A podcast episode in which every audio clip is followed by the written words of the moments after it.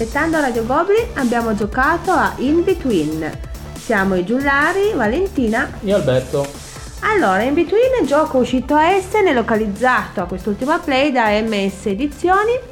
È un gioco di carte per due giocatori dall'ambientazione molto alla Stranger Things, ovvero un personaggio uh, rappresenterà la città che deve difendersi dalla creatura, impersonata dall'altro giocatore, che cerca di divorare questa città e quindi ogni giocatore ha un proprio mazzo e niente, ogni mazzo ha le abilità specifiche eh, che gli permettono di difendersi da questa creatura o alla creatura di attaccare e divorare questa città. Esattamente, in between è quindi un gioco asimmetrico nel quale i due giocatori, città e creatura eh, hanno un mazzo personale con eh, all'interno carte azione e per la città anche carte equipaggiamento che vanno giocate fondamentalmente per andare a corrompere oppure cercare di rinsavire e curare, a seconda del lato in cui si è, i 10 personaggi che vengono messi al centro del, del tavolo. I personaggi nella scatola in realtà sono 18, ogni partita però se ne estraggono casualmente solo 10 e questi personaggi inizialmente sono in between, ovvero sono a metà tra la sanità e la pazzia, comunque tra la corruzione e la, e la bontà d'animo. Quindi i giocatori, ogni carta è identificata inizialmente da due simboli, un simbolo per la città, un simbolo per la creatura e i giocatori giocando carte dal mazzo con i simboli corrispondenti possono tirare un po' in questo tiro alla fune, tirare dalla propria parte questi personaggi, quindi la creatura cercando di corromperli e facendoli diventare, facendoli impazzire, divorandoli e la città invece cercando di portarli al sicuro dalla propria parte.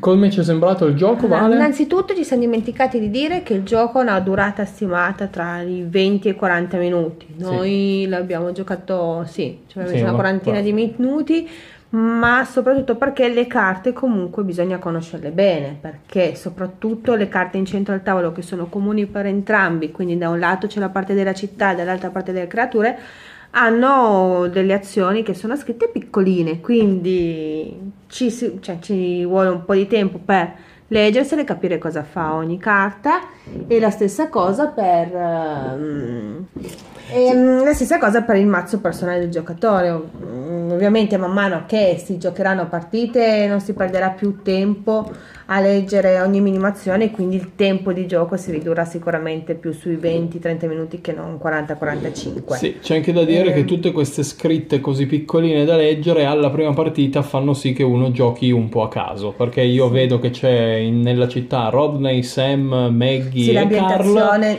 non l'abbiamo sentita, almeno io non no, l'ho sentita più no, tanto. per, eh, per niente, no. Diciamo che quello anche dello Stranger Things è sicuramente un po' una paraculata. Sì e non so neanche se quando hanno iniziato a pensare il gioco Stranger Things già esistesse perché vabbè potrebbe essere una trama di un qualunque sì, Cthulhu sì, eh, fun- però vabbè tant'è. Però diciamo così. dicevo appunto il fatto di avere anche queste carte double face che è molto carino in termini di visivi in realtà io dovrei sapere anche sul retro che abilità hanno questi personaggi perché a seconda che siano nella dimensione della città o nella dimensione della creatura hanno delle abilità differenti e io dovrei sapere che cosa fanno da una parte e dall'altra. In realtà la prima partita, ma penso neanche la terza la quarta, lo sai e quindi ti porta a giocare un pochino a caso. Non abbiamo detto ci sono due diversi modi per vincere nel gioco. Il primo gioco è portare tre personaggi completamente dalla tua parte, quindi far scendere l'indicatore che c'è sulla carta dei quattro spazi una volta che la carta è girata dal tuo lato.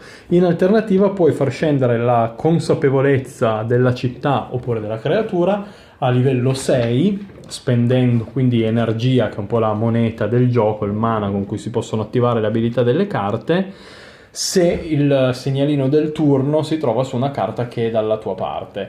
A me è sembrato, io ho giocato come creatura e ho vinto, eh, mi è sembrato un pochino più facile questa strada della, dello scendere in consapevolezza, in quanto un turno recuperi energia, il turno dopo scendi nella, scendi nella consapevolezza sì, no, lì sta come diciamo, cioè sta anche alle carte che peschi, perché comunque facendo la città ho delle carte che permettono di far perdere energia, Eh, però se non lo sai, nel senso magari te la giochi quando la creatura ha solo due energie e non gli servono a niente, magari uno aspetta di giocarla, se la tiene in mano e gliela fa. Anche perché comunque lui sì ha vinto arrivandosi di consapevolezza, quindi vincendo la partita, ma a me mancava un cioè, personaggio, un personaggio sì, quindi sì. in realtà non Sì, so, bisogna vedere Sì, no, probabilmente dico, anche se i mazzi sono così asimmetrici, probabilmente un bilanciamento di fondo sicuramente c'è, non- però vabbè, una partita è troppo presto per dirlo. È anche vero appunto che bisogna giocare in modo diverso perché la città ha comunque sette simboli sparpagliati sulle dieci carte e quindi gli è più facile tirare i personaggi dalla Che- propria parte e infatti tu stavi vincendo per quello. La, la creatura invece ha soltanto quattro simboli e quindi magari ti trovi anche in mano delle carte che sembra non ti servano a nulla perché non hai personaggi da poter... i personaggi vicini non hanno quel, quel simbolo lì e non le puoi tirare giù. Quindi questa anche la, la gestione un po' del, del mazzo è sicuramente diversa tra, tra la città e la creatura. No, aspetta, scusate, è esattamente il contrario. La città ha solamente quattro simboli e invece la creatura ne ha sette. comunque non male eh. No, no, non male. ti Dico, io l'avevo già provato, ma non una partita completa. Avevo fatto un paio di turni a play e non mi aveva entusiasmato. Anche questa partita non mi ha fatto gridare al miracolo, non No. mi sono strappati i capelli, però sì, ti dico, ho voglia di giocarlo ce n'è ancora, sicuramente ci sa che ne parleremo perché comunque è un dipende titolo... anche dai personaggi che Ma escono sì. adesso c'è un personaggio abbastanza simili tra di loro Sì, sì, sì, sì, non so, eh, appunto anche lì non so tutte le Mm. abilità dei personaggi, però mentre ne parleremo probabilmente lo vedrete anche sul TG Goblin, canale YouTube della Tana. Ah, ah, ah, facciamo questa pubblicità occulta, eh, vabbè. Domandone finale, Valentina, quanto pagheresti per In Between? 12-15 euro Mm, Sì, io ci anche. sono carta e pezzi di, Esatto, di, cubetti non, di legno non, non l'abbiamo niente. detto, il gioco si compone comunque solo di questo mazzo di carte, di qualche cubetto di legno e una decina neanche di, di token di Sì. cartone. Eh, il gioco costa 26,90, Mm-mm. noi l'abbiamo pagato qualcosa di meno perché avevamo un buono del 20% presso il negozio dove l'abbiamo preso e quindi abbiamo pagato un 21 euro, ma anche no, cioè no, mm, appunto una no quindicina d'euro. 25 euro mi sembra No, eccessivo decisamente. Va bene, tant'è. Grazie a tutti, ci Ciao. sentiamo. Ciao, Ciao, ciao. ciao. ciao. Allora, un commento su Gloomhaven, anzi no, Founders of Gloomhaven. Eh, il gioco prende una gestione di carte un po' simile a quella di Concordia, per cui si cominciano a giocare carte una a testa eh, e si riprendono in mano solo con una specificazione, e peraltro più se ne ha meglio è perché si prendono delle risorse bonus. Prende qualcosa anche da Puerto Rico perché ogni carta che viene giocata può essere seguita dagli altri giocatori con la stessa azione ma un po' meno potente o pagando un po' di più oppure con una piccola azione supplettiva che fa prendere qualche risorsa. E poi è tutto però basato sulla logistica sul tabellone. Quindi costruzione di risorse trasporto risorse ad altri edifici per, per edificarli. Un po' sulla falsariga di quello che potrebbe essere The Great Zimbabwe anche perché diciamo vengono poi pagati a cascata eh, tutti i produttori delle risorse primarie che vengono utilizzate negli edifici avanzati. Le aspettative quindi erano molto alte perché abbiamo citato tre giochi che eh, sono tra i migliori in circolazione e devo dire che dopo questa prima partita le aspettative sono state secondo me ripagate. La partita è durata, esclusa la spiegazione, in quattro un paio di ore e mezzo, ma forse neanche perché abbiamo concluso sì, un paio di ore e venti ci sta, essendo la prima partita, bisognava inquadrare tutte le azioni, ci sono eh, diverse azioni che poi entrano in gioco strada facendo, eh, la, la, mappa non è immediatamente di facile lettura, mm, ci siamo accorti soprattutto che però il gioco che, che, sembra procedere molto lentamente, in realtà verso la fine accelera in, in, in maniera evidente e personalmente questa cosa mi è piaciuta molto perché devi avere un occhio sempre attento e, e soprattutto avere un piano B perché ti possono sempre sconvolge, sconvolgere quello che, che volevi fare.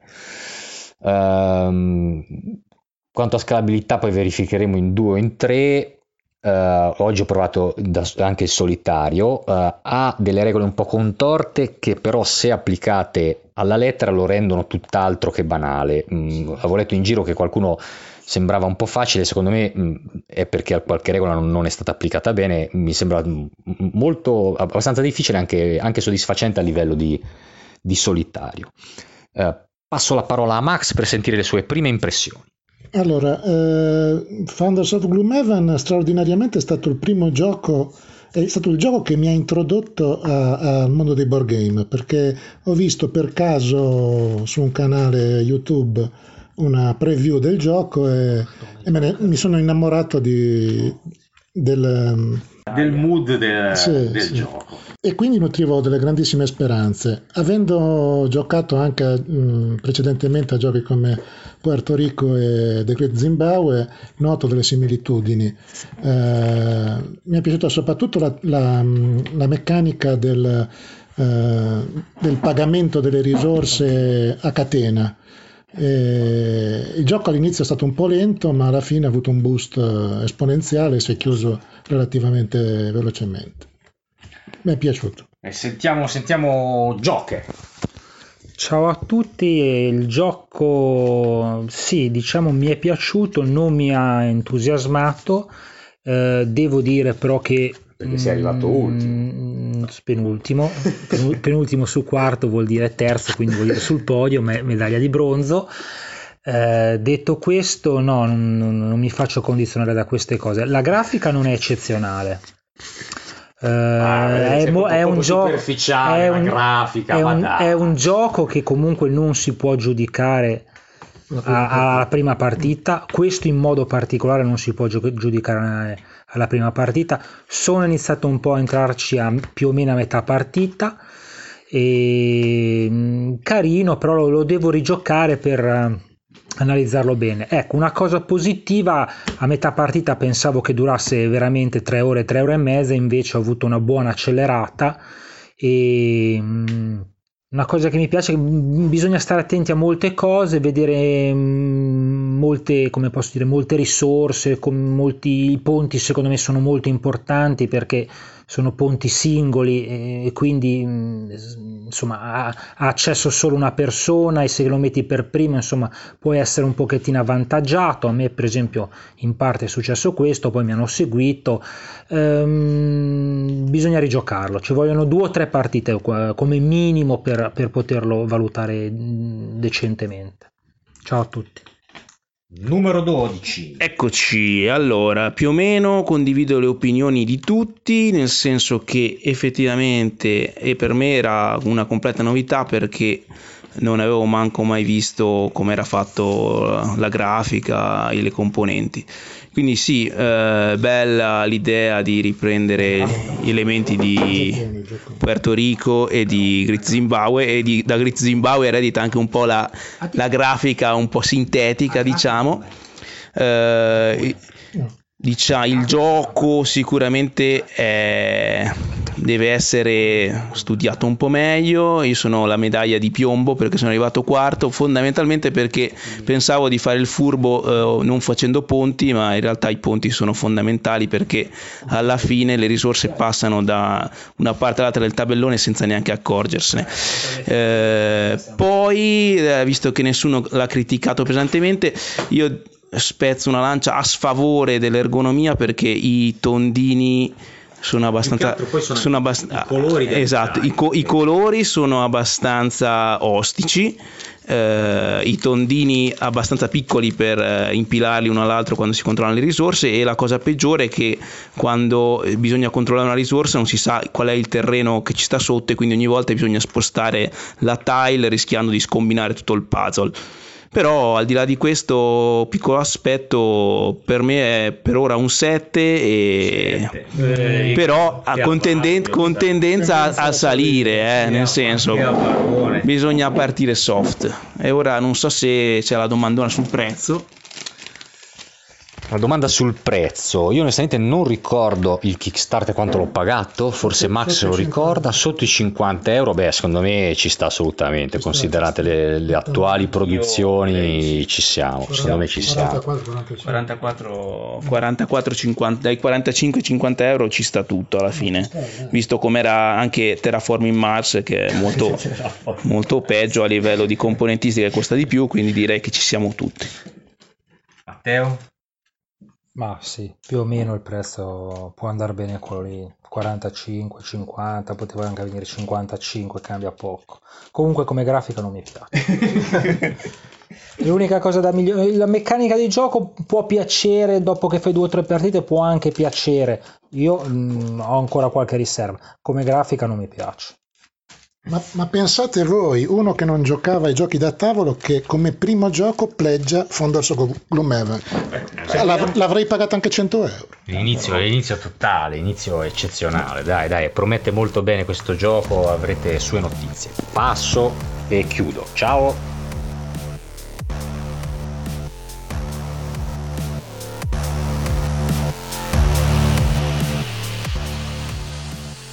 Prima di chiudere questa puntata vi ricordo potete seguire tutte le novità relative a Radio Goblin tramite la nostra pagina Facebook e tramite il nostro canale Telegram. Potete scriverci anche direttamente utilizzando la nostra email podcast.goblins.net, magari per suggerirci qualche titolo per le prossime puntate. Potete come sempre recuperare tutte le puntate precedenti tramite il sito della Tana dei Goblin oppure utilizzando applicazioni per i podcast come iTunes o Google Podcast. Detto questo chiudo e vi rimando alla prossima settimana con una puntata standard di Radio Goblin. Ciao!